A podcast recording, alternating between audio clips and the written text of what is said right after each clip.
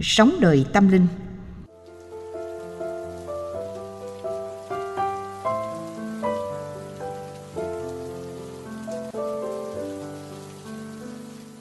Đức Đạt Lai Lạt Ma, Chúng ta thường nghe người ta nói rằng tất cả con người là bình đẳng. Qua điều này chúng ta muốn nói rằng mọi người có một khao khát rõ ràng vì hạnh phúc. Mọi người có quyền là một con người hạnh phúc và mọi người có quyền chiến thắng khổ đau. Vì thế, nếu ai đấy tìm thấy hạnh phúc hay lợi ích từ một truyền thống tôn giáo đặc thù, thì điều trở nên quan trọng là để tôn trọng những quyền căn bản của người khác vì thế, chúng ta phải học hỏi để tôn trọng tất cả những truyền thống tôn giáo quan trọng. Điều này là rõ ràng. Một cách của việc làm mạnh sự tôn trọng hỗ tương giữa những tôn giáo tín ngưỡng khác nhau là qua việc tiếp xúc.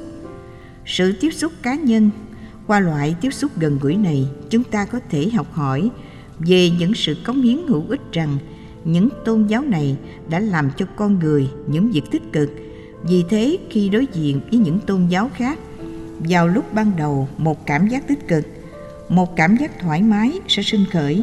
Chúng ta sẽ cảm thấy nếu người ấy tìm thấy một truyền thống khác thích hợp hơn, hiệu quả hơn, thế thì điều ấy là tốt. Rồi thì nó giống như đi đến một nhà hàng, chúng ta có thể ngồi xuống tại một bàn ăn và gọi những món ăn khác nhau tùy theo khẩu vị của mỗi người – chúng ta có thể ăn những món ăn khác nhau nhưng không ai tranh cãi về nó. Có quá nhiều thứ đã chia cách con người quá nhiều vấn đề trên thế giới tôn giáo nên là một phương pháp cứu chữa để giúp làm giảm thiểu xung đột và khổ đau trên thế giới, chứ không phải là một nguồn gốc nữa cho việc xung đột. Có thể có hai trình độ của tâm linh. Một, người ta phải hành động với niềm tin tôn giáo. Nếu chúng ta tin tưởng bất cứ tôn giáo nào, điều ấy là tốt. Nhưng nếu ngay cả không có một niềm tin tôn giáo, chúng ta vẫn có thể giải quyết được. Trong một vài trường hợp chúng ta có thể xoay sở thậm chí tốt hơn. Nhưng đấy là quyền cá nhân của chúng ta. Nếu chúng ta mong ước một niềm tin tốt, nếu không cũng tốt thôi. Không thế thì có một trình độ khác của tâm linh. Đấy là điều mà tôi gọi là tâm linh căn bản. Những phẩm chất căn bản của con người, của lòng hào hiệp, tử tế, từ bi, ân cần. Cho dù chúng ta là những người có tín ngưỡng hay không, loại tâm linh này là căn bản cá nhân tôi xem trình độ tâm linh thứ hai này quan trọng hơn trình độ thứ nhất. Bởi vì bất chấp một tôn giáo đặc thù nào, có thể diệu kỳ như thế nào, nó sẽ vẫn chỉ được chấp nhận bởi một số giới hạn con người, chỉ một phần của nhân loại.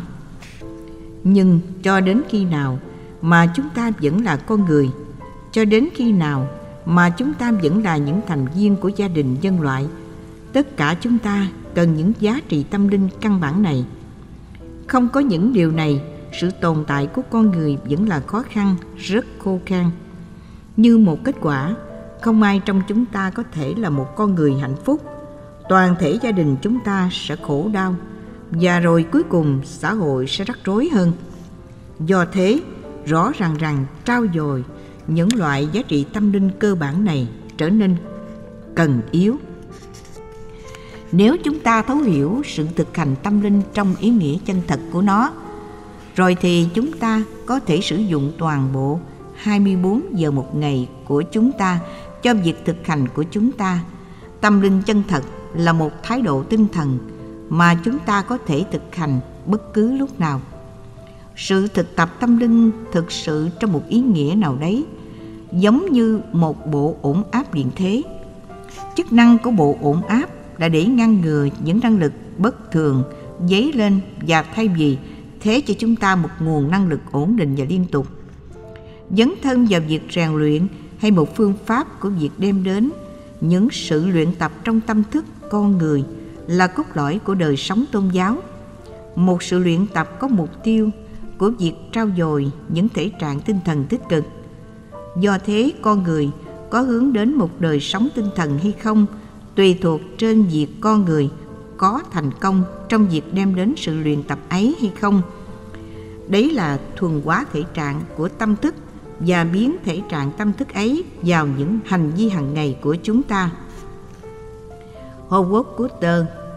Những người nghiên cứu đã thấy rằng ngay cả một nét cao mày hay mỉm cười cảm ứng giả tạo có khuynh hướng để cảm sinh cảm giác tương ứng của sân hận hay hạnh phúc. Điều này thừa nhận rằng chỉ đi qua những cảm xúc và lặp lại sự tiến hành trong một thái độ tích cực có thể cuối cùng đem đến một sự thay đổi nội tại chân thành. Đức Đạt Lai Lạt Ma Mặc dù những kinh nghiệm con người là một kết quả của những hành vi quá khứ, điều ấy không có nghĩa là cá nhân không có sự lựa chọn hay không có chỗ cho việc bắt đầu để thay đổi. Chúng ta không nên trở thành thụ động và cố gắng để miễn trừ chính mình đối với việc tiếp nhận sự thay đổi cá nhân trên những nền tảng mà mọi thứ là một kết quả của nghiệp thức. Bởi vì nếu chúng ta thấu hiểu khái niệm nghiệp báo một cách chính xác, chúng ta sẽ thấu hiểu rằng nghiệp báo có nghĩa là hành động. Vì thế, loại tương lai nào sẽ đến trong một phạm vi rộng tùy thuộc trong chính bàn tay của chúng ta trong hiện tại. Nó sẽ quyết định bằng những thứ mà chúng ta bắt đầu hành động bây giờ. Bây giờ, bí mật hạnh phúc của chính tôi, tương lai tốt đẹp của chính tôi nằm trong tay tôi – tôi không được đánh mất cơ hội ấy. Sách nói được thực hiện bởi Quỹ đạo Phật ngày nay, Ban sách nói Chùa Giác Ngộ, chủ nhiệm Thượng tọa Thích Nhật Từ, phụ trách kỹ thuật Giác Thanh Niệm, Quách Trọng Tạo. Mời quý vị truy cập website chùa giác ngộ.com để nghe các tác phẩm khác. Lặng yên nghe tiếng mõ và những hồi chuông ngân. Âm thanh sao màu nhiệm, niềm hạnh phúc dâng tràn lặng yên nghe gió hú cây rừng vẫn ngả nghiêng cành khô sao sang gãy lá khô rơi rụng đầy. Lặng yên nghe chim hót, những lời ca du dương, hay là chim nói pháp, những lời kính chân thương. Ta du, ta giấc ngủ, tròn giấc ngủ bình yên, sáng mai còn thức dậy, nhìn cuồng sống thần tiên sáng mai còn thức dậy, nhìn cuồng sống thần tiên.